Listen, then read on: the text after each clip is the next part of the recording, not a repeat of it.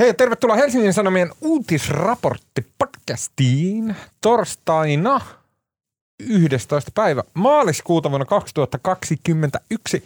Mun nimi on Tuomas Peltomäki ja kanssani täällä Helsingin Sanomien podcast-studiossa ja sen lisäksi internetin valtamerten syvyyksissä ovat äm, Helsingin Sanomien politiikan toimittaja Marko Junkri. Hei Marko.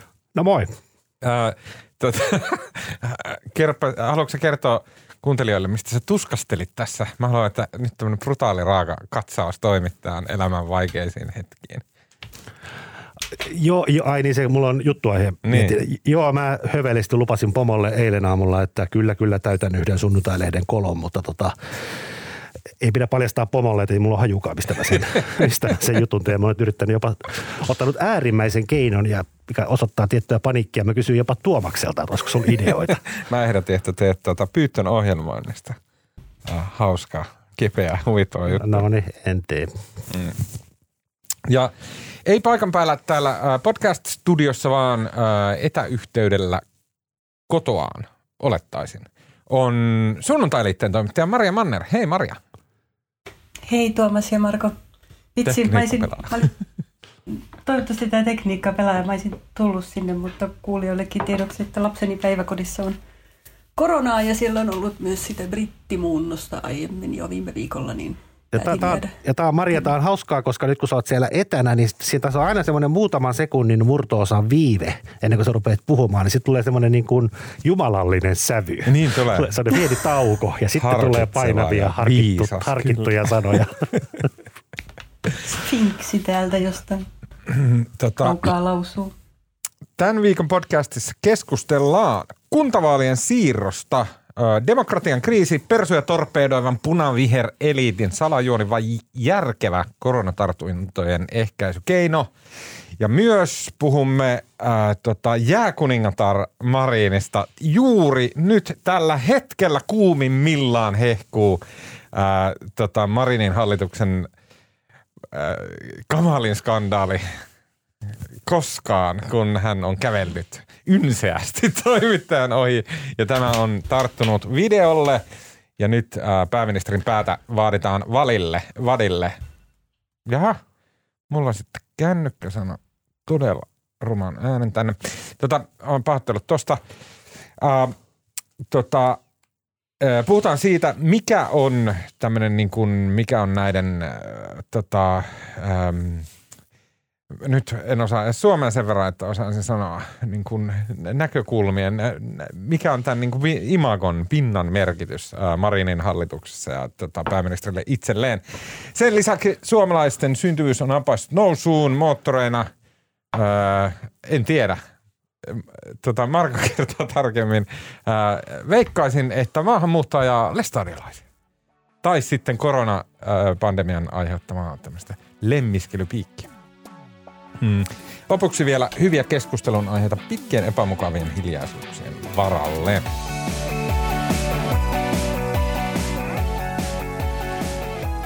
Okei, äh, tota, yhdeksän puolueen puoluesihteerit kokoontuivat kokoushuoneeseen.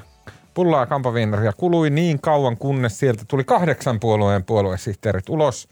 Ja he kertoivat, että ovat viisaudessaan päätyneet siihen, että kunnallisvaalien pito sen aiottuna päivänä huhtikuussa olisi terveysturvallisuusriski suomalaisille, joten vaalit siirretään kahden kuukauden päähän kesäkuulle. Ähm, ainoa puoluesihteeri ja puolue, joka tätä siirtoa vastusti, oli perussuomalaisten äh, tota, puoluesihteeri Simon Grönroos. Ja sen jälkeen Suomessa on käyty jonkunnäköistä keskustelua siitä, että oliko tämä tarpeellinen, oliko tämä niin kuin aidosti oikeasti terveysturvallisuuteen, joka on jotenkin superomituinen sana, ää, tota, liittyvä ää, tota, päätös, vai oliko tässä kyse siitä, että itse asiassa Gallupit sanoi niin selkeästi hallituspuolueille häviötä ja oikeastaan kaikille muillekin puolueille häviötä, että persojen kiusaksi tässä nyt siirrettiin tota, vaaleja kesäkuulle. Ähm, tässä on monta kulmaa. Jos aloitetaan kuitenkin siitä, että miten vakavaa tämä on kaiken kaikkiaan, miten isosta asiasta on kyse? Mitä sanotte Marko ja Maria? Haluatko Maria aloittaa? Ja sä voit arvioida, eikäks mä jatkan. No on vaalien, no siis vaalit on, tämä kuulostaa kauhealta fraasit sanoa, mutta kyllähän vaalit on demokratian se ydin, kaikkein tärkein asia. Ja mun mielestä se vaalien siirtäminen on niin kuin, en tiedä onko politiikassa oikeastaan niin kuin isompaa päätöstä kuin siirtää vaaleja. Ja tästähän päästään sitten heti ajatukseen, että mitä jos joskus tulevaisuudessa sitten hallitus, hallituksen voimin siirretään eduskuntavaaleja sopivampaan ajankohtaan tai presidentinvaaleja tai jotain. Kyllähän tämä on niin kuin, tässä puhutaan demokratian ytimestä. Jos me tiivistän niin kuin, siis mun mielestä oli ihan oikein, että eli siirrettiin, mutta musta tämä tapa, millä se tehtiin, oli mun mielestä niin kuin aika nolo ja ei kyllä minkäänlaisia tyylipistoita ansaitse. Et mun mielestä se vaalien siirtäminen oli oikein, mutta tämä asia olisi pitänyt tehdä jo niin kuin viimeistään kuukausi sitten. Mä jatkan kohta, mutta sano Maria välissä. No en mä tiedä, mä oon pikkasen eri linjoilla siitä, että tämä toisi jotenkin, että se vaalien siirto itsessään nyt olisi jotenkin niin, että sanoitko äsken, että vaikea kuvitella suurempaa päätöstä? Sanoin, mä oon sitä, mä oon sitä mieltä. Sä oot jotenkin mahtipontisella päällä tänään, mutta siis muista, oliko niin, että vuonna kaksituhattakuusitoista vai kaksituhattaseitsemäntoista siirrettiin pariin otteeseenkin kuntavaaleja aivan turhaan, maakuntavaalien vaaleja ennakoiden, ymmärtääkseni, että kukaan ei edes muista sitä nyt enää. Siis se itsessään, että vaaleja siirretään parilla kuukaudella, ei musta vielä ole niin vakavaa tällaisessa pandemiatilanteessa, koska nyt on kysymys kuitenkin, siis no, tai siis tilanne on selkeästi aika huolestuttava ja kysymys on paitsi äänestäjien, niin myös kaikkien vaalivirkailijoiden ja työntekijöiden ja puolueiden vapaaehtoisten ja ehdokkaiden terveydestä, ja sinänsä minusta oli ihan oikea päätös siirtää vaaleja, mutta olen samaa mieltä siitä, että ei mennyt kauhean tyylikkäästi. Ja minua itseäni jotenkin on jäänyt hämmästyttämään se, että minulla on aika epäselvää, että miten oikeusministeriö tarkalleen ottaen oli varautunut tähän heikkenevään pandemiatilanteeseen, kun tuli jotenkin sellainen vaikutelma oikeusministeriön virkamieheltä, että niin syksyn mittaan näitä, tätä tilannetta seurattiin, eikä ollut mitään jotenkin indikaattoreita siitä tai merkkejä, että voitaisiin joutua tällaisen tilanteen eteen, niin ei se ihan niinkään mene, että jos me katsotaan ihan niin kuin muita Pohjoismaita, vaikka Tanskaa tai Norjaa, niin nehän oli niin kuin viime vuoden puolella jo siinä tilanteessa, että yhteiskunnat suljettiin kokonaan. Et meillä on ollut tässä hyvin tavallaan varo- varautumisaikaa meidän varianttien leviämiseen ja tilanteen heikkenemiseen. No mä sanon vielä sen, kaivan... Maria, siis se kaksituhattakuusitoista vaalien siirto, siis sehän oli, se oli niin kuin pysyvä siirto. Silloinhan siirrettiin, siihen asti kuntavaalit oli aina syksyllä. Ne siirrettiin, mm. johtuen siis, oletettiin, että tulee maakuntavaalit, mutta ne siirrettiin niin kuin pysyvästi kevääseen. Että se on musta kumminkin täysin eri asia, kun siirretään nyt niin kuin neljä päivää ennen, neljä päivää ennen tota ehdokaslistojen sulkeutumista hyvin kaosmaisesti siirretään kahdella kuukaudella eteenpäin. Tämä on musta täysin eri asia kuin se, että niin kuin tavallaan kuukausien valmistelun myötä siirretään pysyvästi vaalit toiseen ajankohtaan. Joo, mä oon samaa mieltä. Se ei ole ihan täysin, se ei ole täysin verrannollinen, mutta sinänsä ei myöskään ajattele, että se vaaliajankohta nyt olisi täysin pyhä niin kuin näin poikkeuksellisen pandemian keskellä. Joo, jos mä voisin vielä sanoa, musta toi tuosta valmistautumisesta, niin, niin joo, ja mä oon sunkin kanssa tästä ollaan puhuttu ja puhuttiin vissiin viime lähetyksessä, mutta niin kun, se mitä oikeusministeriö virkamiehet on jälkikäteen sanonut, että syksyllä kun näihin kuntavaaleihin ruvettiin niin kun todenteolla kesän jälkeen valmistautumaan, niin ei pystytty näkemään, että keväällä tilanne olisi näin paha, eikä se, ja syksyhän meni itse asiassa aika hyvin ja kaikki muuttui pahempaan suuntaan sitten, kun tuli näitä virusvariantteja, mutta kyllähän niin kuin niidenkin tulosta on tiedetty jo niin kuin kuukausikaupalla niin kuin vähintäänkin mm. vuodenvaihteesta alkaen. Et mun mielestä tämä niin kuin, edelleen toista, musta oli ihan oikein, että ne siirrettiin, mutta se tapa, millä ne tehtiin, niin tässä niin kuin hallituspuolueet avasi tavallaan tämän spekulaatioiden kentän, että oliko tässä jotain muita motiiveja. Ja sitten kun nyt kun keskiviikkona, kun tiistaina tota, julkistettiin nämä ehdokasmäärät, niin kyllähän siitä näkyy, että esimerkiksi S D P:n ehdokasmäärä on romahtanut todella dramaattisesti. Että S D P:llä oli myös niin kuin, kyse ei ole mun mielestä niin kuin puoluekannatuksesta, vaan ehkä näistä ehdokasmääristä enemmän. Että kyllä niin kuin S D P:llä näytti olevan niin kuin poliittinen motiivi, että pari kuukautta lisää ehdokashankinta-aikaa tekee heille ihan hyvää. Mm. Jo, ehkä jos saa jatkaa tätä hä- hämmästelyä tässä, niin ehkä yksi, koko tämä keskustelu, se millä näitä vaalien siirtoa perusteltiin ja miten se tehtiin, niin se tuntuu, se osui samaan aikaan sen kanssa, kun tämä on jotenkin hallituksen kriisijohtaminen ja kriisiviestintä tuntuu haparoivan muutenkin. Mitä me jäi erityisesti miettimään oli se, että kun julkisuuteen tai vaalien siirtämistä perusteltiin T H L:n mallinnuksilla, jotka olivat aika karkeita laskuharjoituksia siitä, että miten tartuntaluvut kehittyisivät, jos mitään ei tehdä, nämä yksitoistatuhatta ja kaksituhattakuusisataa tartuntaa, ja sitten näitä pidettiin jotenkin niin kun yllättävinä ja järkyttävinä, ja ne tavallaan muutti sen pelin hengen, näin annettiin ymmärtää, niin me kyllä mietin jotenkin kovasti silloin, että miten nämä luvut saattoivat tulla yllätyksenä, ja minkälaisia lukuja sitten niin kuin aiemmin tässä on jotenkin hallituksen ollut tarkastelussa, että me ollaan kuitenkin tässä julistettiin poikkeusolot ja on valmistauduttu edes mihin rajoituksiin, niin että miten se saattoi niin, niin kuin nopeasti muuttua, ja mikä oli se aikaisempi skenaario tavallaan sitten ollut käytössä. Tässä mm. paljon jää hämärään peittoon vielä. Niin, eikö tässä skenaariossa ollut myös tavallaan sitä ihmeteltiin, että nämä, nämä oli niin kuin T H L sanoi, että se oli laskuharjoitus, mutta niissähän ei eräällä tavalla ollenkaan huomioitu näitä nyt jo päätettyjä sulkutoimenpiteitä ja tavallaan sehän, eikö siinä ollut, eikö se oli, oli tällainen matemaattinen korkoa korolle kaavalla saatu luku, minkä todellisuus toteutumisarvo niin kuin näin saattaa käydä tai sitten saattaa, että ei käy. Niin. Joo, ja mä, se on selvää, että niin sano vaan Tuomas, mutta me ei tiedä. No jos sulla on vielä niin kiinteästi tähän liittyvää. Niin ei kun tuohon no, ihan spesifisti noihin lukuihin, se on tietysti selvää, että niiden niin kuin, rajoitusten vaikutusta ihmisten käyttäytymiseen on vaikea mallintaa millään tavalla. Ja mä itse ajattelen, että tällaisia laskuharjoituksia olisi pitänyt julkaista paljon enemmän kun, tavallaan sen osoittamiseksi, että jos niin kuin tartuntojen nousu tietyllä tavalla jatkuu, niin mihin se voi johtaa. Ja nyt muiden maiden kokemusten valossa on ihan täysin poissuljettu ja on toki se kehitys ei yleensä ehkä sitten ole ihan niin suora, tai kun pystyy suoraan lukuttomiin, että se vaikuttaa. Mutta joka tapauksessa mä, niin, mä ajattelin, että jos tällaisia kaavioita olisi julkaistu jotenkin enemmän ja säännöllisemmin, niin ehkä me olisimme tottuneet niitä lukemaan. Ja, ja, ja sitten mikä mua nyt vielä tässä niin kuin, tota, vielä sitten niin kuin, mistä nämä tyylipisteet laskee entisestään, että siis perussuomalaisten puoluesihteeri Simon Grönroos sanoi sitten jälkikäteen, että näissä puoluesihteereiden kokouksissa niin, niin kahteen kertaan on ehdotettu tai koitu saada perussuomalaiset mukaan, mukaan tähän niin kuin yhteen rintamaan, koska tämä on kuitenkin sellainen päätös, missä on tärkeää saada konsensus aikaiseksi.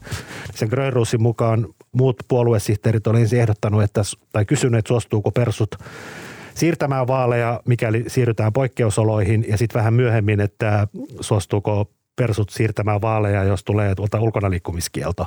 Että tässä on kuitenkin niin kuin näyttää pahasti, tässä on kaikin keinoin yritetty saada perussuomalaisia mukaan ja sitten samaan aikaan muistaen, että eihän tämä puoluesihteereiden elin, joka tämän neuvottelun hoiti ja tavallaan vaikka päätöksen tekee eduskunta hallituksen esityksestä, mutta puoluesihteeri, niin kuin vastuu lykättiin tälle puoluesihteerikokoukselle ja eihän semmoista niin kuin Ei, ei semmoista niin kuin elintä ole niin kuin missään lakikirjoissa olemassakaan, että puoluesihteerit on tämän asian päättänyt. Sitten mikä on herättänyt ihmetystä, että tästä ei ole edes hallituksen esitystä tällä hetkellä. Maanantaina, maanantaina oikeusministeriö julkaisi nettisivuillaan niin kuin vaan ilmoituksen, että vaalit on siirretty kesäkuulle ja annettiin ohjeet, miten nämä erilaiset ehdokasasetuksen päivämäärät muuttuu. Ja kumminkin oikeusministeriön nettisivut on niin kuin hyvinkin virallinen paikka tilanteessa, jos asiasta ei ole edes lakiesitystä, sitä ei ole päätetty.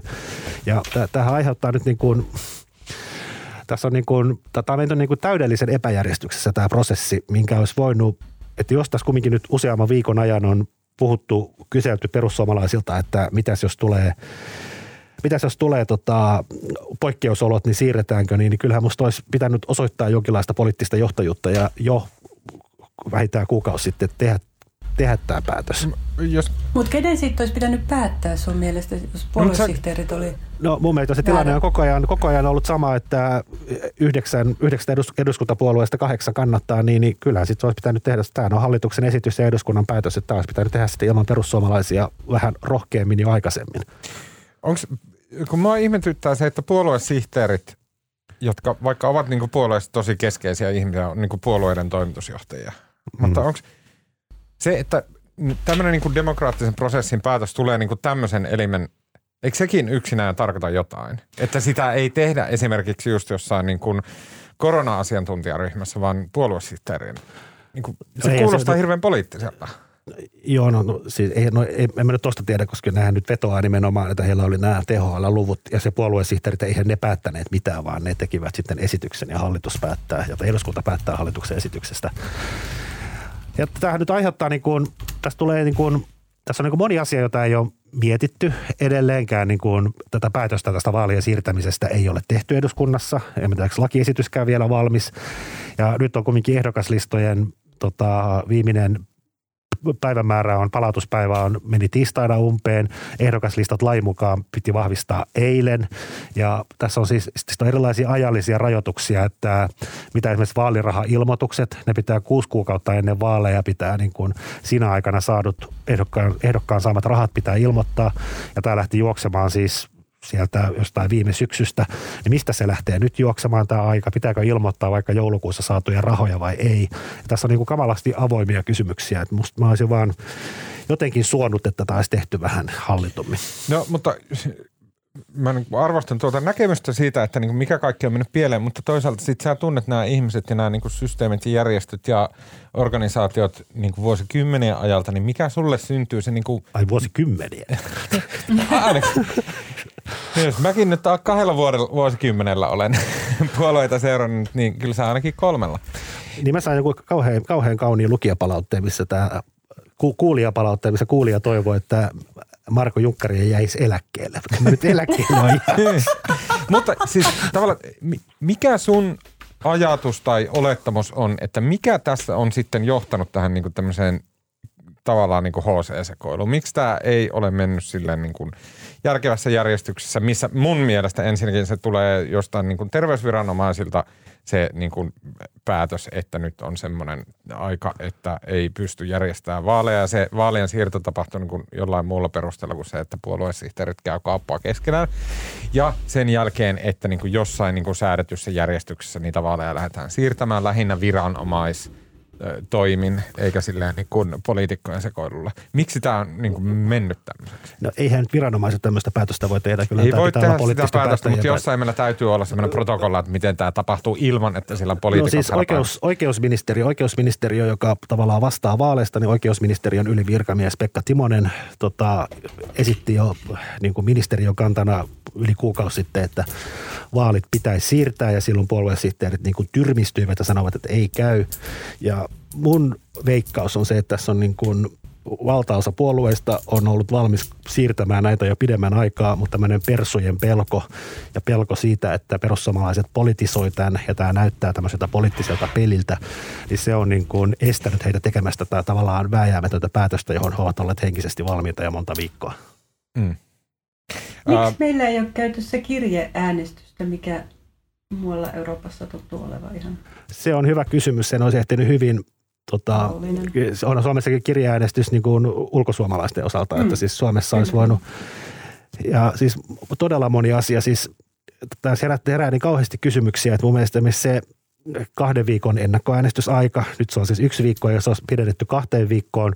Ja ennakkoäänestyksen, lop- ennakkoäänestyksen loppumisesta on aina viikko varsinaiseen vaalipäivään. Eli ensimmäisestä ennakkoäänestyspäivästä on kolme viikkoa vaalipäivään.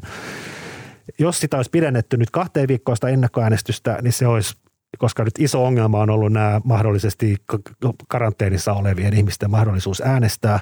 Mutta jos tämä aika olisi pidentynyt kolmeen viikkoon, niin silloin todennäköisesti karanteeni-ihmisetkin olisi pystynyt äänestämään, mutta tota, tämän ennakkoäänestyksen niin kuin pidentämisestä olisi pitänyt päättää siis viime syksynä tai vuodenvaihteessa, mutta sitten sit eka kerran, kun tässä ruvettiin puhumaan, niin sitten vaan sanottiin, että ei pysty enää tekemään sitä, on liian lähellä vaaleja.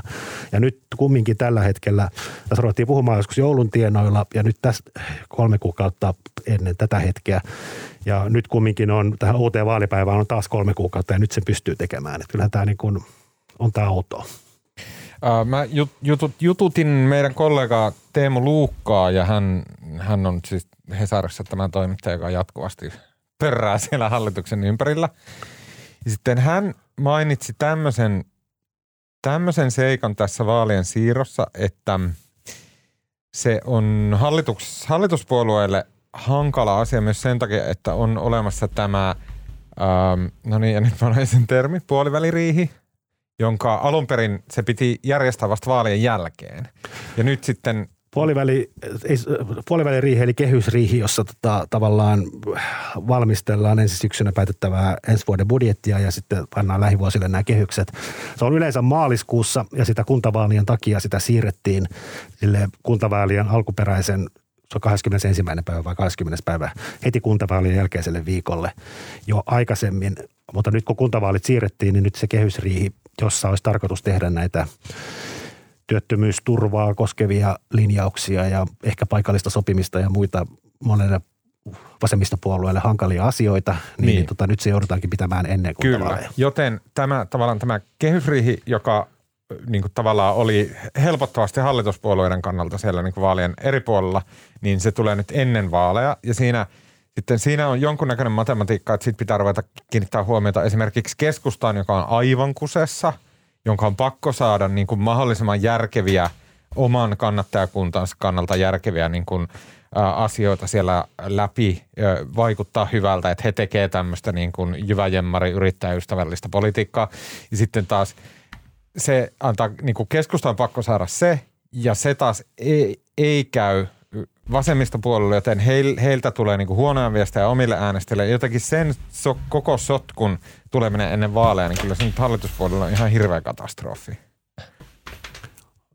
No mä, mä, mä en ole nyt ihan varma tuosta. Siis mun mielestä keskusta on, niinku, keskusta on joka tapauksessa kusessa tämän asian kanssa ja keskustaan on niin kuin just julka Suomen yrittäjät teki tämmöisen yrittäjien kannatuskysely, missä yrittäjien keskustakannatus oli romahtanut ja se, ne yrittäjäänestäjät on keskustalle niin kuin perinteisesti äärimmäisen tärkeitä. Ja esimerkiksi paikallinen sopiminen on niin kuin asia, jota nämä pienyrittäjät niin kuin haluaisi ja keskustalla on nyt niin kuin, on valtavat paineet saada kehysriihessä aikaiseksi jotain, mikä osoittaisi, että he ovat kumminkin porvaripuolue ja välittävät yrittäjistä. Mutta mä en tiedä, olisiko se niin kuin, kun ne paineet olisi ollut, oli se ennen tai jälkeen kuntavaalia, niin musta ne paineet on ihan yhtä kovat siitä huolimatta. Mm, mutta mennäänkö sä, että se ei ehtisi vaikuttaa sitten itse vaaleihin? No niin, että mä en, siis tää saattaa niin kuin pakottaa, että keskustan pitää olla entistä tiukemmin ajaa omia kantojaan läpi ja sitten taas vasemmistopuolueet on ehkä huolissaan omasta, omista kannoistaan, mutta sitten musta vaalien siirtäminen oli ehkä, tämä kuulostaa nyt jotenkin typerälle, mutta jotenkin politiikka, politiikka on aika typerää touhua. Siis se, että ne vaalit on kesäkuussa ja jos ja kun keskusta kärsii niin kuin historiansa pahimman kuntavaalitappion, niin, niin tota, se itse asiassa hyödyttää keskustaa, että se on kesäkuun puolivälissä se vaali, koska sitten menee pari viikkoa, tulee juhannus, eduskunta lähtee kesälomalle ja politiikka menee semmoiseen kesäfiilareihin mm. kolmeksi kuukaudeksi. Ja sitten kun eduskunta aloittaa uudestaan syyskuussa, niin kaikki on niinku unohtanut ja katastrofi.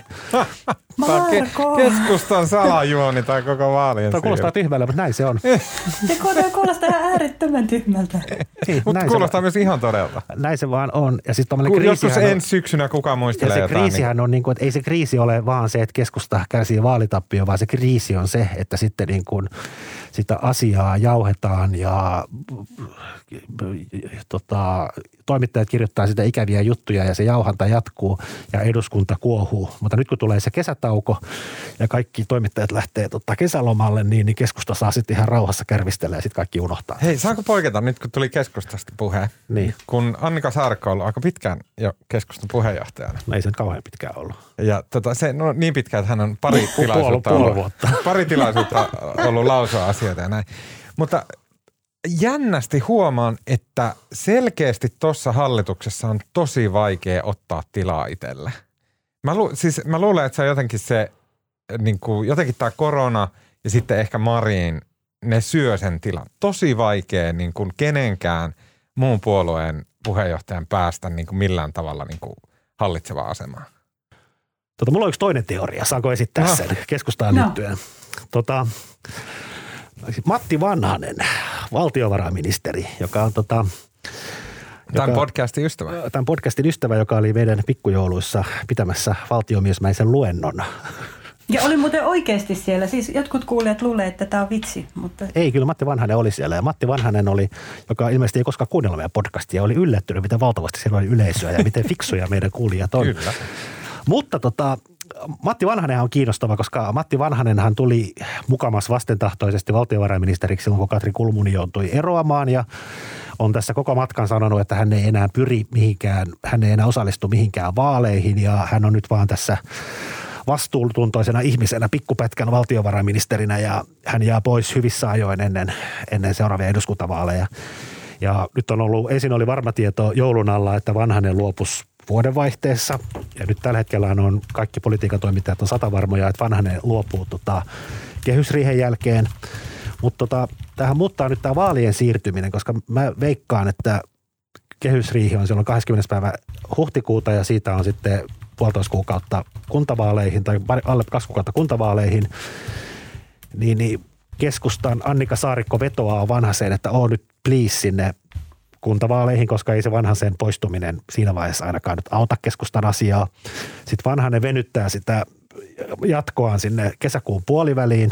Sitten tulee mieleen, katsotaan taas kalenteria, nyt lähdetään kesälomille ja budjettiriihi on elokuussa, että jatka nyt vielä sinne elokuulle, kun se budjettiriihikin on tulossa. Niin mä luulen, että Matti Vanhanen on tämän nykyisen hallituksen panttivanki ja se ei pääse sieltä ikinä pois. Mutta eikä usko, että se myöskään haluaa pois sieltä. Niin, niin mä just mietin, että haluaako hän edes pois, kun ei toi Marko tavallaan siis suomalaisethan rakastaa, niin kun joskus puhuttu sellaisia johtajia, jotka jotenkin vastentahtoisia ottamaan sen tehtävän vastaan. Me suomalaiset inhoa pyrkyreitä, semmoisia, jotka niin kuin kyllä, okay, mä luulen, että tämä on täsmälleen niin, että mun Matti Vanhasen elekielestä, en ole häneltä itseltään kysynyt, mutta elekielestä näkee, että hän nauttii joka sekunnista. Hän on kaikissa näissä iltapäivälehtien, kuka ministeri on onnistunut kyselyissä, niin hän on ihan siellä kärjessä. Kyllä. Hänestä on kasvanut tämmöinen suuri valtiomies ja kaikki luottaa häneen ja mä luulen, että hän nauttii joka sekunnista. Kaikki se vittuilu sitä harmaasta myös tapetista, niin nyt kuitattu. Mutta hänestä on tullut jotenkin railakkaampi myös siellä puhujapöntössä, eikö ookin? On, hän, hän on oikein, hän on semmoinen noiden kyselytuntien tähti, kun hän pistää siellä oppos, kurmoottaa oppositiota. No niin, hei, tässä podcastissa ei fanitella ketään poliitikkoa tiedoksi, vaan tota sitten vielä, ehkä tämmöinen, jos, jos mä harrastaisin tämmöistä kunnollista politiikan journalismia, niin tällä hetkellä kaikkein olennaisinta olisi matkustaa sinne Nurmijärvelle katsomaan sitä Matti Vanhasen talonrakennustyömaata. Koska jossain vaiheessa hän vetosi siihen, että hänen pitää luopua, koska se raksa on niin pahasti kesken. Siitähän oli kuukausi liittyvässä isot kuvat. Huhujen mukaan se talo on nyt hyvässä vaiheessa, että Mattia ei estä sekään. Siellä on jotain pihatöitä tekemättä. Ne voi hyvin tehdä sitten kesälomalla. No niin, mä haluan kysyä vielä. Mua niin kuin tavallaan ei hämmennä ja tavallaan hämmentää perussuomalaisten melskaaminen tässä asiassa sillä tavalla, että mä lähden vähän vielä takamatkalta.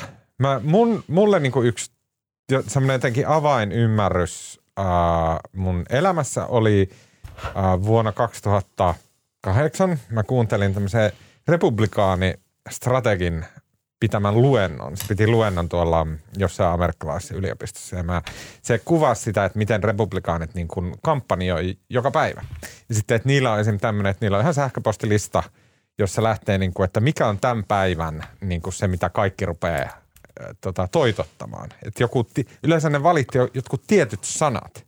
Että sanotte aina niin kuin tota, uh, boomers for bangers tai sanotte, että stepping ladder tai näin. Ja se, se menee niin kuin koko valtakunnan kaikille pikkudirikoille republikaania näin. Sitten kun ne antaa lehdistölle statementteja, niin sitten ne käyttää samoja sanoja. Siitä tulee semmoinen niin kuin keskusteluaihe ja sitten niin kuin se me, viesti menee läpi ja näin. Ja sitten, että wow, että voiko politiikka olla tämmöistä? Ja sitten niin kuin ihmettelin sitä, että miksei Suomessa tehdä tällaista. Että se olisi niin kuin tosi helppoa. Mutta mä huomaan, että perussuomalaiset on semmoinen puolue, joka on niinku, ehkä ne he on niinku sisarpuolueeltaan sitten niinku saanut vinkkejä ja kopioita näistä niinku taktiikoista.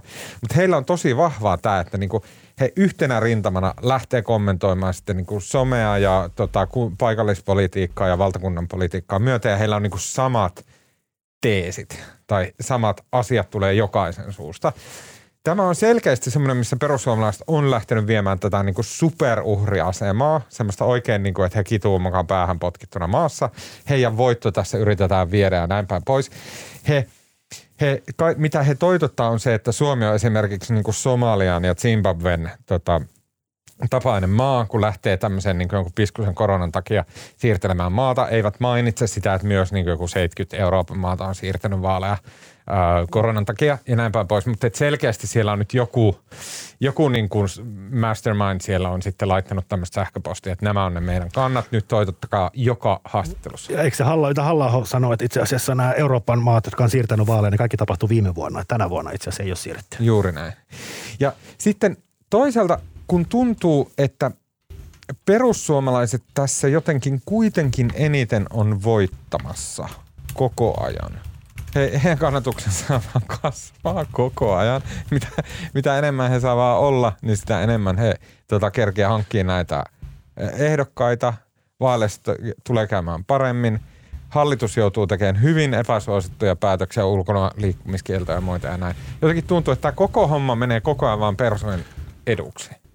No ehkä, no joo, perussuomalaiset on taitavia tavallaan rakentamaan itsestään uhrin ja muiden salaliiton kohteen ja näin, mutta siis kyllähän, mutta jos miettii ajankohtaa, että jos ne vaalit olisi huhtikuun kahdeksastoista päivä, jolloin saattaa olla tämmöinen tartuntapiikki ja maassa on niin kuin syvä ahdistus ja kyllä se ahdistus aina kohdistuu silloin hallitukseen. Ja kyllä nyt kaiken todennäköisyyden mukaan kesäkuun puolivälissä tilanne on itse asiassa aika paljon parempi. Ja silloin ihmiset ei enää muistakaan ulkona liikkumiskieltoa, vaan pelkästään ajattelee, että onpa siistiä päästä kesämökille. Että kyllä mä... Se, mä luulen, että se tunnelmalla on merkitystä ja kyllä se, se hyödyttää hallitusta. Okay. Mä sanon Maria vielä yksi, ennen kuin pääsit sen jälkeen ääneen, niin, niin mua niin kuin jotenkin itseäni vielä, mä äsken jotenkin huonosti pohdin näitä siis tätä tavallaan juridisesti, mutta kun, tavallaan nyt kun elämme maailmassa, missä tavallaan perustuslakivaliokunta ja perustuslakia niin kuin syynätään ja joka asiassa ja se tota, siihen suhtaudutaan niin kuin hyvinkin jämerästi ja tarkasti, mikä on hyvä, mutta niin kuin miten tässä vaalien siirtämisasiassa, niin kuin, eihän se, nyt ei ole mitään lakia. Tällä hetkellä voimassa olevan lain mukaan niin kuin, tota, ehdokaslistat piti jättää tiistaina ja vahvistaa eilen. Mutta näin ei ole tehty. Mm. Ja nyt toimitaan, niin kun, toimitaan tämän siirto puoluesihteereiden täysin epävirallisen konklaavin niin kun tämmöisen päätöksen tai linjauksen mukaisesti ilman, että on mitään lainsäädäntöä. Ja puhe on kumminkin vaaleista. Ja kyllä Maria, vaikka sä olet eri mieltä, niin kyllä ne vaalit on tärkeät. Marko, nyt sä vääristelet mun sanoja. Muistaakseni mä opponoin sitä ajatusta, että politiikassa olisi vaikea kuvitella merkittävämpää päätöstä. Mä voisin kuvitella isompia päätöksiä. Mä en sanonut, että vaalit ei Aha, ole tärkeitä. No niin, sori. Saakeli. Oi, totta kai ne pitää tehdä lain mukaisesti. Se on. Joo, niin musta jotenkin, musta tämä niin kun, joustavuus on tietysti aina hyvä ja välillä pitää toimia sille vähän säveltää, mutta siitä huolimatta niin kun, nyt, ei, nyt ei noudata nyt, nyt tällä hetkellä voimassa olevaa lakia eikä uutta lakia tuotu eduskuntaan. Okei, sitten mulla on vielä viimeinen uuno kysymys tähän liittyen. Miksi Suomessa ei ikinä, jos esimerkiksi hallituspoliitikot tekee tai poliitikot ylipäätänsä tekee tai puolue tekee selkeästi lainvastaisesti, niin kuka ei vie niitä oikeuteen ja estä sillä tavalla sitä tapahtumasta? Jos hallitus tekee tällä hetkellä sillä tavalla, että ei ole olemassa mitään lakia, joka siirtäisi vaaleja, niin miksei joku, joka vaikka ideologisesti vastustaa sitä, mitä hallitus puuhaa. Tai joku, joka vastustaa Suomen poliittista järjestelmää ylipäätänsä. Mä en tiedä, onko se oikeuslaitos vai onko se sitten niin oikeuskanslerin nämä tavallaan laillisuusvalvojat. Okei, no sitähän täällä puuhaillaan paljon. Joo, okei. No ehkä joku voisi tehdä lehtijutun siitä aiheesta. Totta, toikin on hyvä idea. Sulla oli se joku, kol- joku humoristinen. Marko, sulta puuttuu idea sieltä. Okei, äh, puhutaan seuraavasta politiikan aiheesta. Ehkä tätä on jonkun aikaa jo odoteltukin, että missä on ensimmäinen kunnollinen pääministeri Sanna Marinin ympärillä kuohuva tämmöinen skandaali. Ja tota, tällä viikolla se ehkä jollakin tapaa nähtiin, kun sosiaalisessa mediassa lähti leviämään video. Ja se video on niin kuin pätkästy klippi Yleisradion tämmöisestä koronadokumenttisarjasta. Siinä niin kuin kokonaiskontekstissaan, niin siinä se video on semmoisesta osuudesta tässä dokumentissa, missä kuvataan niin kuin esimerkiksi uutistoimitusten reagointia koronaan, että kun korona vuosi sitten tuli ja pandemia tuli ja sitten kaikkialla oli niin kuin erikoista ja kummallista ja siinä kuvataan esimerkiksi Ylen uutisankkurit istuu työpöytiensä ääressä hyvinkin hermostuneena ja on vakavat tunnelmat ja ihmiset näpyttää intensiivisesti tietokonettaan toimituksessa ja näin. Ja sitten siinä yhteydessä pääministeri Marin tulee Yleisradion jonkun ohjelman vieraaksi ja hän kävelee hyvin ynseästi niin kuin toimittajan edellä ja ei oikein sano mitään ja tota... Sano, kun toimittaja menee pääministerin kanssa samaan tuota pyöröoviin semmoiseen lokeroon, mikä se nyt siinä on, niin sitten pääministeri sanoo hyvin jäätävästi, että, että meitä taitaa olla tässä vähän liikaa. Semmoinen maanmatos toimittaja siinä värisee. Eikö siinä ollut peloissa aika monta äijää siinä samoissa pyöröovissa? Siinä oli viisi tyyppiä siinä pyöröovissa, missä saisi olla yksi. Niin, pandemian keskellä, herrallisesti. Niin, näin. Mutta tässä oli selkeästi... Ja se pointti niin, ei ollut se, että miten tämmöinen maanmatoinen kehtaa tulla mun kanssa samaan aikaan. Ei, äläpä nyt rupea tulkitsemaan. Se saattaa olla se pointti. Ja tota...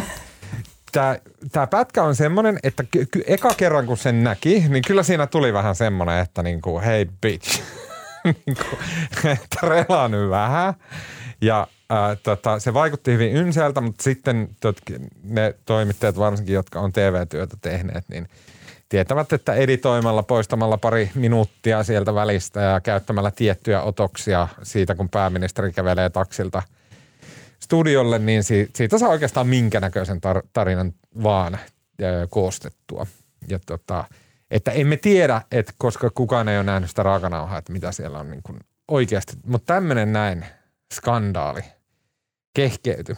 Ja tota, äm, poliittiset vastustajat on totta kai ottaneet tämän niin kuin hyvin, hyvin, hyvin tota, riemulla ja raivalla vastaan osoituksena niin kuin jonkunnäköistä tota, tunnekylmyydestä tai siitä, että hän ei välitä ihmisistä. Mitä te ajattelitte, kun näitte tämän tota, Ice Queen-videon? No rehellisesti sanottuna, ottaen huomioon vielä, että Sanna Ukkola on kokenut T V-toimittaja. Hänhän tätä jakoi saatesanoilla ja oli varmaan osaltaan syynä siihen, että tästä tuli sitten isompikin myrsky, niin ihmettelin nimenomaan sitä, että kun T V-toimittaja varmasti tietää, että yhden klipin perusteella ei välttämättä voi kauheasti päätellä, jos ei tiedä, mitä on ennen ja jälkeen tapahtunut, mutta ehkä vielä enemmän kyllä ihmettelee. Ehkä mä voisin tässä kohdistaa itsekriittisesti myös siihen, että mekin tässä nyt puhutaan. Että media ylipäänsä tarttuu tällaisiin jotenkin sattumanvaraisiin tai yksittäisiin viitteihin ja niistä nousee aika tarpeeton kohu. En tiedä, mulla on ollut pinna niin paljon kiremmällä kuin siinä videolla Sanna Marinilla, että Jota, nyt on ihan inhimillistä, että semmoinen suoran lähetyksen alla on aika keskittynyt. Niin, no, mä oon kyllä vähän samalla. Mä, mä en jotenkin... Mä, Tuomas sanoi äsken, että ei tiedetä, mistä, niin kuin, mikä se raakanauha on ollut ja mistä tämä on leikattu, mutta sehän musta on ihan yksi... Niin kuin, siis, eihän siinä, siinä klipissä ei ole mitään ihmeellistä. Siis, siis mun mielestä niin kuin, pääministerit on tommosia. Niin kuin Paavo, Lippos, Paavo Lipponen... Niin kuin, eihän se niin kuin sanonut, tonkaan vertaan ole sanonut sille rivitoimittajalle, että eihän siis pääministeri, joka on mennyt suoraan lähetykseen keskusteltuaan juuri tota, Ranskan presidentin kanssa, niin, niin musta se nyt on niin kuin, musta on niin kuin täysin aito ja normaali tilanne ja tommosia niin kuin pääministerit on ja antaa niiden olla. Mut tässä varmaan niin kuin lähe, lähestytään jonkunnäköistä totuutta. Mä yleensä niin kuin en usko tämmöisiin, varsinkaan Suomessa, tämmöisiin sukupuoliselityksiin, mutta että tuntuu, että tässä se varmaankin vaikuttaa, että Paavo Lipposelle on ok ja jopa jollain tavalla niin kuin kunnioitettavaa olla semmoinen yrmykusipää. Ja sitten kuitenkin naiselle se on kielletympää ja varsinkin, niin kuin, varsinkin niin kuin jotenkin naiselle, joka ei ole semmoinen luonteeltaan muuten semmoinen niin kuin riuska karjalaisemäntä.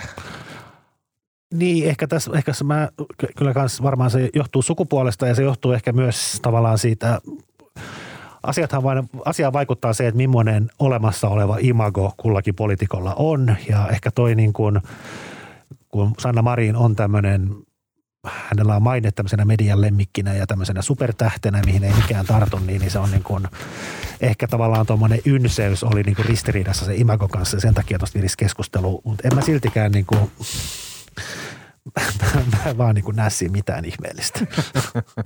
Niin, siis sehän tällaisesta tietysti aina on kiehtovaa, että, että jos niin kuin, ikään kuin ihmisestä paljastuu mukaan joku uusi puoli, mikä ei ole hänen, hänen julk... mikä on jotenkin ristiriidassa sen julkisen kuvan kanssa, että ikään kuin kulissien takaa, mutta mä oon jotenkin samoilla linjoilla, että eihän hän nyt siinä oikeastaan niin kuin...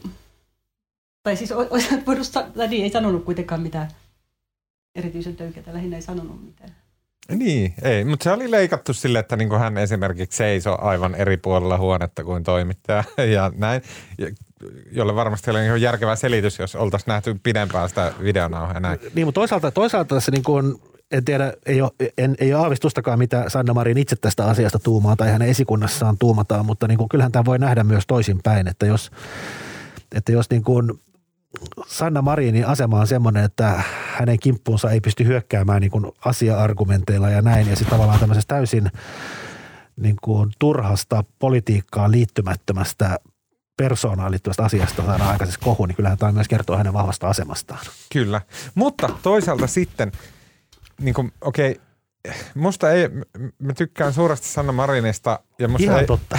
Musta ei ole kiva, että häntä tälleen perusteetta kurmautetaan, varsinkin jos video on niinku ilkeästi editoitu sillä tavalla, että se luo niinku väärää kuvaa, mutta sanon, että esimerkiksi toinen tämän podcastin suurista sankareista, Matti Vanhanen, niin kyllähän häntäkin vedettiin aivan kölin äli näillä pääministerin Morsian kirjoilla ja muilla. Ja se oli aivan niin kuin, siis tosi niin kuin henkilöön käyvää ja satuttavaa ja tällä. Että kyllä niin kuin pääministereihin liittyy tämmöisiä, se on ok ja se tavallaan niin kuin kuuluu kuva, että jossain vaiheessa niin kuin hänen persoonansa asetetaan sitten yleensä vielä vähän epäreilusti. Matti Vanhanen on varmasti niin kuin miehenä ja kumppanina ihan mahtava. Ja sitten kuitenkin luodaan tämmöistä kuvaa, että, että, että joku uuniperuna ja mitä nyt ikinä olikaan. Että se on niin kuin epäreilua se henkilön arviointi ja näin. Ja nyt tavallaan, että tämä on aika normikohtelua, mitä Sanna Marin kohtaa nyt. Niin ja sitä tämä lähti vielä uusille kierroksille sitten, kun Yle, Yle niin. poisti sen klipin. Tyhmin mahdollinen asia, mitä voi tehdä. Niin, ja tämä siis, siis Yle ilmeisesti otti yhteyttä Twitteriin ja sitten tämä klippi poistettiin niin kuin tekijänoikeusseikkojen perusteella mm. tota, somesta. Ja sehän oli sinänsä täysin perusteltua, koska sehän on, se on niin kuin Yle dokumentista omin luvin klipattu pieni pätkä. Ja tota, mutta myös tästä saatiin sitten semmoinen keskustelu siitä, että Yle sensuroi. Mm. Mikä, ja nyt äh, tiedoksi menetimme Marian siellä hänen etäyhteytensä pätkäisi. Tota, joo, siis äh, tota, äh, mitä sä oot mieltä, olisiko Ylen kannattanut tehdä näin? Mä oletan, että se on ihan oikeasti, Yle, Ylellähän on aika kärkäs tämmöinen niin kuin lakiosasto, koska heillä tätä populaa on aika lailla, niin, niin siellä on semmoinen ihminen, jonka ihan työtehtävä erikseen kärkkiä, että kuka someen jakaa Ylen tota, äh, materiaalia. Mä olin kerran laittanut tehnyt tota, pääministeri Juha Sipilästä meemin, jossa oli Juha Sipilä seisoskelemassa Talvivaaran pihalla ja sitten siinä alla luki teksti, että oispa kaljaa. Tota, ei kun oispa nikkeliä, oispa kaljaa meemin mukaan, että näin. Ja sitten siitä ei kyllä mennyt alle vuorokaudessa. Oli Ylen Legal Department ottanut yhteyttä, että olet jakanut meemin, se osa ota pois. No siis Ylehän jakoi nyt näitä, niillähän on omat löytyy netistä heidän nämä siteerausohjeensa, miten heidän materiaalia saa käyttää ja siteerata. Ja kyllähän toi sinänsä on niiden ohjeiden vastainen, että se sitä saa jakaa silloin Ylen periaatteiden mukaan silloin, kun siinä vaikka videon yhteydessä on se jakonappi ja silloin, kun Yle suorastaan toivoo, että jakakaa ihmiset niitä. Mutta tämähän oli klipattu isommasta kokonaisuudesta pieni pätkä. Ja sitten kysymys menee, menee mun osaamisen ulkopuolelle, mutta mikä on tavallaan siteeraus, siteerausta ja mikä ei. Että tota, periaatteessa niin kun muut tiedotusvälineethän voivat siteerata Ylen vaikka Sanna Marin dokumenttia jonkun verran, mutta ei niin paljon, että sitä varastetaan, vaan pelkästään niin kuin samalla tavalla kuin lehtitekstissä siteerataan toisten sanomisia, niin voi myös siteerata vaikka Ylen uutisista pääministerin puheita, mutta tota, tämä ilmeisesti ylitti sen siteerausrajan, eikä tässä ei ollut kyse itse asiassa siteerauksesta, vaan meemistä. Ja mä en... mm. Niin, tai, niin, niin. tai niin jakamisesta mun mielestä siinä ei ollut semmoista derivointia, joka olisi tehnyt siitä meemin. Eli no niin, niin mä en tiedä mikä meemi on, mutta hyvä, että sä selität. Mutta sitten, äh, tota, vitsi, mulla on joku aivan olennainen pointti, just tippu päästä, mutta äh, tota, ähm, okei, yksi mistä mä haluan kysyä on se, että mm, ei kun niin, se, että toisaalta niin kuin just näin, he julkaisivat tämmöiset, että heidän ohjeistonsa on näin ja näin, mutta onhan se nyt aivan paskaa, koska kuitenkin mä tunnen Ylen, säkin tunnet Ylen ja ehkä niin kuin journo-instituutiot yleensä, kaikki journalistiset instituutiot toimii silleen, että kun some kuohahtaa jostain, niin siis rivitoimittajathan on silleen, että no voi Jeesus. Ja sitten mitä ylemmällä johto on, niin sitä enemmän ne alkaa täristää silleen, apua nyt joku twiittasi, että me ollaan tehty jotain väärin ja, ja, ja, ja. näin. Ja sillähän, sehän tuossa on selkeästi takana, että joku on nähnyt, että tästä saa mielikuvan, että Yleisradio on tehnyt Sanna Marinista. Heti pois toi. No niin, sait kiinni. Näin. Ja siis siitähän tässä on kyse, että en mä halua, niin kuin, että ei tämä mikään Yle niin kuin viisaudessaan, vaan vetoaa siteeraussäännöksiä. En usko sekuntiakaan. Okei. Okay. Kysymys on sitten, mä haluaisin jonkun verran kysyä, että mikä on toimittajien jakamisen etiikka? tämmöisissä tilanteissa, missä nythän on, niin kuin, on tosi kiehtova ensimmäinen tämmöinen niin kuin Sanna Marin kohu on syntymässä ja sitten äh, tota, se voi olla vähän niin kuin fake newsia, että ei se nyt ollut oikeasti ynseä tai näin ja ehkä ei ole katsottu koko dokumentti, on vaan tämmöinen pätkä. Niin mikä niin, sun... tai, tai mun pointtihan oli se, että mun mielestä oli ynseä, mutta saa ollakin. Niin, mä... mä Mä en usko edes siihen ynseyteen. Ja. No niin, okei. Okay, yeah. I'll shut up now. Niin, mikä sun mielestä on toimittajaetiikka? Niin kuin täällä viitataan ehkä Sanna Ukkola, joka on niin kuin toimittajien ehdotonta kermää eturiviä ja siis aivan upea toimittaja. Mä en niin kuin mitään, mitenkään sitä halua niin kuin, ö, kritisoida, vaan että hän jakaa tämmöistä asiaa aika värittyneesti vielä. Niin onko se ok? Ollaanko me jossain semmoisessa tilassa, missä niin kuin journalistin pitäisi jotenkin harkita tai punnita? No kyllä journalisti, mä en osaa oikein. Mä en mä itse tekisin väärin. Kauhean vaikea arvioida, koska siis eihän tämä toisaalta ollut, se oli niin kuin twiitti. Ja missä menee sitten niin kuin twiitin ja journalistisen työn niin kuin sen raja? Mä en oikein, mä en osaa sanoa. En mäkään. Tai osaan. No sano. Mun, mun mielestä on ihan ok jaella. Twitter on semmoinen niin kuin, ja some – ehkä laajemmin. Jos et sä ole siellä niin kuin virallisesti firman edustajana, niin, tai en mä tiedä, ei kukaan ole. Ei se enää, se ei vastaa niin kuin totta. Se on jotain niin kuin tämmöistä niin kuin H R-fantasioita, ei se pidä edes paikkaansa. Mutta et kyllä niin kuin jotenkin somella on ihan oma logiikkansa. Se on hauska olla mukana kaiken maailman kuohunnoissa ja jakaa jollain kommentilla juuri puheen, puheena oleva video. Se on, mun mielestä se on aina ok. Ei siinä syyllisty niin kuin jotenkin fake newsin levittämisen, jos kommentoi sitä. Niin, mutta on semmoista kysymys, että onko toimittajan tehtävä sitten niinku aiheuttaa niitä kohuja vai raportoida niistä kohuista. Että se on niinku... Niin. Tai tehdä kokonaan jotain muuta ja panna Twitter-kiin. Niin, mutta siis miten paljon, jos sä retweettaat kommentilla jonkun jutun, niin mitä se eroaa siitä, että sä kirjoitat jonkun vaikka kriittisen kolumnin pääministeristä, joka videon perusteella vaikuttaa siltä, että hän ja hän on...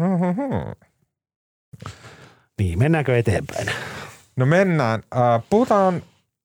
Kolmantena asiana hyvin lyhyesti tämmöisestä uutisesta, jonka mukaan suomalaisten syntyvyys poikkeuksellisesti, varsinkin verrattuna naapur- poikkeuksellisesti historiassa ja verrattuna naapureihin, niin suomalaisten syntyvyys on kääntynyt nouseen. Ja mun mielestä mielenkiintoisesti esimerkiksi Väestöliiton tutkijaprofessori Anna Rothkirch sanoo, että nyt on tuhannen taalan paikka, että tota esimerkiksi kotihoidon tukeen ei saa nyt mennä koskemaan, kun tämmöinen ihme on päässyt syntymään.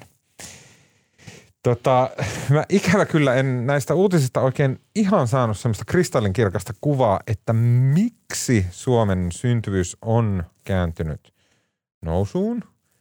Ähm, jollakin tavalla se äh, liittynee koronaepidemiaan, ehkä, ja sitten kenties tota, politiikka toimiin, jossa tota, on pyritty parantamaan lapsiperheiden asemaa. Vai mitä luulet, Marko? Joo, mä lueskelin, että tämä on siis valtioneuvoston tilaaman, tilaava tämmöinen raportti ilmestyi käsittääkseni kai eilen.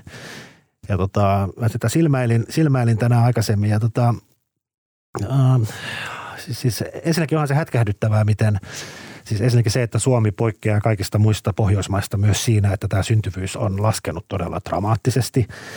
Ja tota, tämä on tällä hetkellä siis ää, kokonaishedelmällisyysluku laski alle yksi pilkku neljä lasta per nainen. Ja se on niin kuin selvästi alempi kuin Ruotsissa. Ja sitten tässä raportissa oli myös, että se, tota, mikä on niin kuin ominaista sille, että iso osa tästä laskusta johtuu siitä, että niin kuin esikoisten määrä on vähentynyt. Mikä tarkoittaa, voin lukea suoran sitaatin tästä näin, tota, ää, noin kolme neljäsosaa kaksituhattakymmenluvun syntyvyyden laskusta johtui Suomessa siitä, että esikoisia syntyi vähemmän. Ja sehän tarkoittaa sitä, että niinku yhä useampi jää, useampi jää omasta tai tahtomattaan siis kokonaan lapsettomaksi. Mm. Ja tota, et onhan tämä niin kuin... Onhan tämä niin kuin valtava yhteiskunnallinen kysymys ja nyt se, nyt se sitten on kääntynyt pikkusen nousuun ja sitten tuossa raportissa niin kuin esitetään erilaisia keinoja, että nyt jos se on alle yksi pilkku, hedelmällisyyslukua alle yksi pilkku neljä, että se saataisiin nostettua niin kuin yksi pilkku kuusi ja sitten jollain pitkällä aikavälillä yksi pilkku kahdeksan, joka olisi lähellä sitä tasoa, mikä, mitä, niin kuin, mitä ihmiset niin kuin itse toivoo, että heillä olisi lapsia. Että tämä kertoo, että se ero, että jos ihmisten toive, kun kysytään, haluaako joku ihminen lapsia vai ei ja kuinka monta haluaa, niin, niin niiden mukaan se luvun pitäisi olla yksi pilkku kahdeksan ja nyt se on alle yksi pilkku neljä, niin se tarkoittaa todella iso määrä ihmisiä on niin kuin lapsettomia vastoin tavallaan omia toiveitaan. Mm. Mutta edelleen, mä en tiedä miksi näissä uutisissa ja näissä jutuissa ei hirveästi sitä niinku syytä mihinkään näihin ilmiöihin. Eikä sitä oikein tiedetä, koska ei tässä niin kuin, ja sitten tässä vielä syntyvyys on, syntyvyys on, just on paperin mukaan, se on syntyvyys yksi, myös paikkaus, yksi ilmiö on ollut tässä se, että tämä on niin kuin, syntyvyys on laskenut niin kuin vähemmän koulutettujen ja alempien tuloluokkien keskuudessa, että tota, ja vastaavasti, jos korona on iskenyt rajummin, ehkä tämä tavallaan tämmöistä toteuttavaa työtä tekeviin, niin en, en mä tiedä myöskään, miten se korona, ei se välttämättä ole myöskään ollut positiivinen vaikutus tähän asiaan. Mm. En tiedä. Mä uskon, että noiden negatiivisten tavallaan sen niin kuin syntyvyyden laskun osalla, siis se on pakko jollakin tavalla liittyä myös siihen, että miten ihmiset pariutuu. Ja että pariutuminen, se tavallaan on helpompaa, mutta sitten niin kuin sitoutuminen on vaikeampaa nykyään, johtuen Tindereistä ja, ja tämmöisistä niin kuin, ähm, kulttuurista, missä niin kuin on aina seuraava ihminen nurkan takana. Ja siis silleen ihan niin kuin oikeasti, että joka, joka niin kuin talliaisella oululaisella pottunokalla on kaksisataa niin kuin siellä jonossa. Koska ne semmoisia ne appit on, ei niin kuin ihmisissä ole mitään eroa, mutta ne appit on sellaisia. Sitten ne tekee sen. Ja mä oikeasti uskon, että täällä on pakko olla niin kuin semmoinen isohko vaikutus siihen, että miten ihmiset niin kuin ajattelee parisuhteesta. Mäkin on sen ikäinen ja että mä muistan niin kuin sen tunteen siitä, kun itse rupesi olemaan silleen, niin kuin, että okei, että seurustelu alkaa kiinnostaa joskus ysärillä.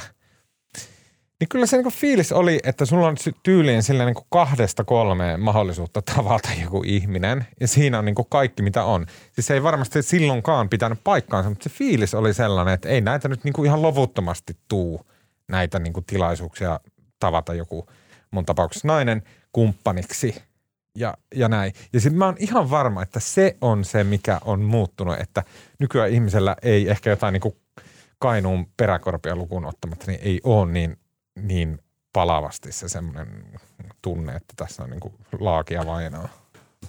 Joo, ja sitten ehkä vielä, tota, jos me puhutaan tästä lyhyesti, niin mä voisin sanoa, ehkä tämä on myös merkki omasta tämmöisestä niin kuin ymmärtämättömyydestä, mutta siis tuota, kun tuota raporttia lukee ja siinä on myös siis erilaisia toimenpideehdotuksia, mutta kaikki on kauhean yleisiä ja se kertoo myös ehkä siitä, no siitä, että pitää tehdä lapsiystävällisempi maailma ja se koskettaa myös lapsiystävällisyys, tarkoittaa kaikkia suomalaisia, että lapsiperheisiin ja lapsiin pitäisi suhtautua silleen kivasti eikä hermostua, kun ne rääkyy ravintolassa, ei siellä niin lue, mutta siis tällä idealla, että pitäisi olla niin kuin lapsiystä- asenteita.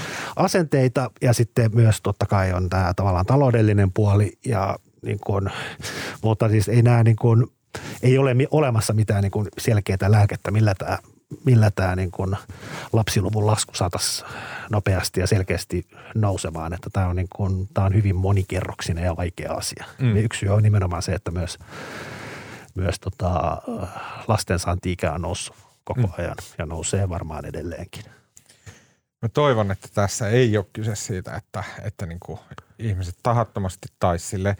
Tästä on varmasti puhuttu, me on tätä aihetta käsitelty monta kertaa tässä podcastissa, mutta mä sanon vielä kerran, niin kuin täältä, täältä näin helppo miehenä huudella, mutta niin kuin ei se nyt ole niin justiinsa. Ei tarvi olla tohtori ennen kuin tekee lapsia, ei tarvi olla vakityösuhdetta, jos on alalla, jolla ne on niin kuin tuiki harvinaisia.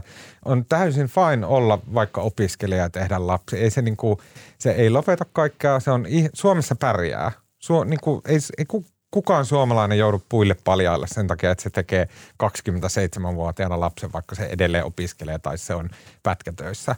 Niin kuin sitä, koska selvästi kapitalisti, saatana runkku, ei niin kuin lotkauta korvaansa nuorten naisten hädälle, niin sitten niin kuin nuorten naisten kannattaisi lopettaa hätiköimästä ja niin kuin tehdä niin kuin itselle on parasta, eikä asettaa koko elämänsä niin kuin jonkun kroisoksen käsiin. No niin, tässä raportissa sanotaan, että siis yksinomaan maahanmuuton tai, synty, sy, maahanmuuton tai syntyvyyden kasvu, koulutustason ja tuottavuuden nousu tai terveempi ikääntyminen ei riitä kohtaamaan haasteita, eli tätä väestön vääristymää, vaan kaikkia näitä tarvitaan. Ja sitten tämä on niin kuin tavallaan tämmöinen yleinen epävarmuus on myös johtanut siihen, että ei uskalleta hankkia lapsia, mutta eihän tämmöiseen niin kuin yleiseen epävarmuuteen, niin siihenkin vaikuttaminen on niin kuin, se ei välttämättä ole edes niin kuin hallituksen tai poliittisten päättäjien käsissä, että sehän riippuu työnantajista ja työsuhteista ja sehän riippuu niin kuin kauhean mm. monesta eri asiasta ja tähän ei oikeasti ole olemassa mitään niin kuin ihmelääkettä. Okei. Ähm, kun lähdet tarpomaan tuonne niin kuin aivan hillittävään myrskyyn, lumimyrskyyn, koska nythän on mennyt se tota, äh, toinen talvi. Kuuliko sä sen äh, journalistilehden päätoimittaja Maria Pettersson jakaa aina about näihin aikoihin semmoisen niin kuin ohjeen, niin. Että se on englanninkielinen äh, ja se on, että niin kuin Finnish äh, vuoden ajat, mä en muista mikä se oli. Tota, ja se on silleen, että aluksi on winter, sitten on Fool's Spring ja se on se, mikä meillä oli viime viikolla ja sen jälkeen tulee Kyllä. second winter. Sen jälkeen tulee Spring of Deception ja sen jälkeen third winter. Sitten vasta tulee spring ja sitten tulee summer. Eli me ollaan vielä niin kuin syvällä täällä talvi. Vielä Noniin. Yksi talvi tämän jälkeen vielä edessä. No niin. Tota, kun äh, lähdet tuonne tuiskuun ja tuuleen ja hytisemään ja otat kenties siinä vaikka semmoisen pienen laivalta sai ennen semmoisia pieniä naukkupulloja ja sitten sieltä haet lämpöä ja sitten tätä bussipysäkillä rupeat juttelemaan ventovieraalle, mikä on vähän vastenmielinen tapa, mutta jotkut sitä harrastaa, niin mistä sä heille juttelet? Mä voisin, mä viime viikolla, viime viikolla suosittelin tota kirjaa tästä hämähäkkimiehen keksijästä, mukamas keksijästä Stan Leestä ja jotenkin kehuun, että se oli jotenkin piristävä kirja, koska siinä annettiin hyvin niin kuin negatiivinen kuva tästä päähenkilöstä. Ja mä sain sen loppuun ja se oli loppuun asti hyvä ja eihän Stan Lee kuoli, kuoli tuossa joku aika sitten, mutta eihän, niin kuin, eihän yhtään sympaattisemmaksi muuttunut kirjan mukaan tota, vanhetessaan. Mutta mä jotenkin tästä intoutuneena mä jatkoin tämmöisten epämiellyttäviä, olen jatkanut epämiellyttäviä ihmisten niin kuin elämäkirjojen lukemista. Ja nyt mä aloitin, Upeata. en ole päässyt, nyt pääsin ehkä kolmanneksen lukenut tota, Robert Maxwellista. Tiedätkö, kuka se on? En. Robert Maxwell on tämän, tota, tämmöinen lehtimoguli, joka osti muun muassa tota New York Dailyn jossain tämä vaiheessa. Niin kuin josta tulee Yellow Press, keltainen lehdistö. Ja, sitten kuo- ei, tämä on ihan, ja sitten hän kuoli tässä mystisessä veneonnettomuudessa. Ja hänen tyttärensä on tämä Gisella Maxwell, joka on tämän Epsteinin Oho. Tämä kaveri.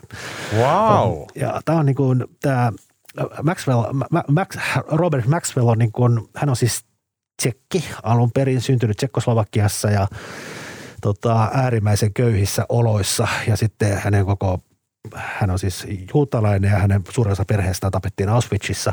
Hän itse pääsi pakenemaan ja sitten hän on semmoinen, hän on semmoinen niin kuin, se on tietty ihmistyyppi, joka niin kuitenkin aina selviää kaikesta. Ja hän oli siis kauhean, tai on, oli kauhean komea ja jotenkin tavallaan semmoinen tyyppi, joka sai aina tahtonsa läpi. Ja hän sitten niin kuin, hän liittyi sitten jossain vaiheessa brittiarmeijaan toisessa maailmansodassa ja sitten hän on sittemmin ollut niin kuin brittivakoja. Sitten hän on ehkä ollut K G B-vakojakin mm-hmm. ja vähän muutakin vakoja. Ja sitten hän on niin kuin, vaikka kaikki, kaikki hänen bisneksensä on mennyt niin kuin enemmän tai vähemmän niin kuin pieleen, mutta aina hän on jostain saanut lisää rahaa ja sitten on todella kiehtova hahmo. Ai mistä sä bongaat näin mahtavia? Ja sitten tota, hän, kävi, hän kävi aikoinaan tota Rupert Murdochin kanssa tämmöistä veristä taistelua. Ne kilpaa, koitti ostaa näitä brittitabloideja ja sitten hän hävisi aina, koska tota, tämmöinen britti-establishmentti piti häntä ulkomaalaisena, koska hän oli tsekki, mutta toisaalta kyllähän Murdoch oli australialainen, että mm. mutta joka tapauksessa hän, hän tota, kärsi Murdochille tappelua. Kiehtova, kiehtova kirja, niin kuin okay, todella wow. mystisestä miehestä. Mikä sen nimi oli? Mä luen ton kanssa. Tämän kirjan nimi on The Fall ja kirjoittaja on John Preston. Okei, okay. Hienoa. Mä haluan suositella sarjaa, jonka sanoit tässä ennen lähetystä, Marko, että sinäkin olet katsonut. Mä katson nyt kolmatta kertaa, tai katsoin kahdeksan osaa True Detectivein ykköskaudelta. Ja mm, kun mä katsoin sen ekan kerran, silloin se, se teki ihan mielettömän vaikutuksen muhun, niin kuin kaikkiin muihinkin, jotka sen on nähnyt. Mulla oli semmoinen, mä sain sen päätöksiin ö, omassa olohuoneessa tyyli joskus niin kuin tiistaina päivällä kello kaksi. Tämä on ollut varmaan jotain vuotta kaksituhattakaksitoista. Mä muistan, mä oon noussut siitä sohvalta, mä oon mennyt suoraan autoon, ajanut Riihimäen Hongkongiin ja ostanut turvaketjun ja tota, asentanut sen oveen vielä saman päivän aikana, kun mä rupesin niin pelottaan se. Ja tota, se on, se on niin jotenkin vaikuttava, tunnelmallinen ja sitten siinä on se niin kuin päähenkilöt, jotka on Matthew McConaugheyn esittämä Rust Cole ja sitten Woody Harrelson esittämä Marty Hart. Ja ne niin kuin henkilöhahmot on niin samaistuttavia, oikeita, aitoja. Se miljö on niin kuin Louisianan tämmöinen niin kuin, vähän niin kuin tämmöinen dekadentti räme-meininki.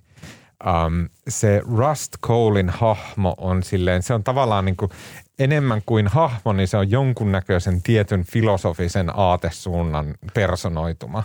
Ja se on niin kuin, niin kuin mä hämmästelin sitä, että kun mä oon siis kaikilla mittareilla aikuinen, isä, melkein neljäkymmentä, ja silti mulla tulee semmoinen niin kuin tosi lapsenomainen semmoinen tarve, että mä haluan olla toi. Että en mä halua olla tä- tämmöinen joku, joku hobitti, vaan mä haluan olla niin kuin, että mä haluan olla toi, että mä haluan olla toi, niin kuin joka on tiukka ja tota, tekee just mitä pitää tehdä, eikä vötkyillä jossain sohvalla, jolla on niin kuin, ei ole kämpässä mitään muuta kuin pattia ja krusifiksi. Ja tota, sit se käy, omistaa elämänsä silleen, että se metsästää pahat ihmiset kiikki. Ja se, siinä on jotain, ai vitsi, se on niin, niin syvä se vaikutus sillä sarjalla. True Detectivein ykköskausi. Aivan niin kuin, aivan jotain käsittämättömän hienoa. Mä oon sun kanssa ihan samaa mieltä. Niin. Okei, äh, siinä kaikki tältä erää. Kiitos Maria Mannerille, joka tosiaan tipahti tästä pois äh, kesken lähetyksen, mutta hän oli ilo siihen asti. Mm. Kiitos Marko Junkkari. Kiitos. Äh, mun nimi on Tuomas Peltomäki ja äänen ja kuvan ja kaiken muun mahtavan meille tekee tällä viikolla Mikko Peura. Äh, tota, muistakaa lähettää meille palautetta at uutisraporttia. Kuullaan taas ensi viikolla.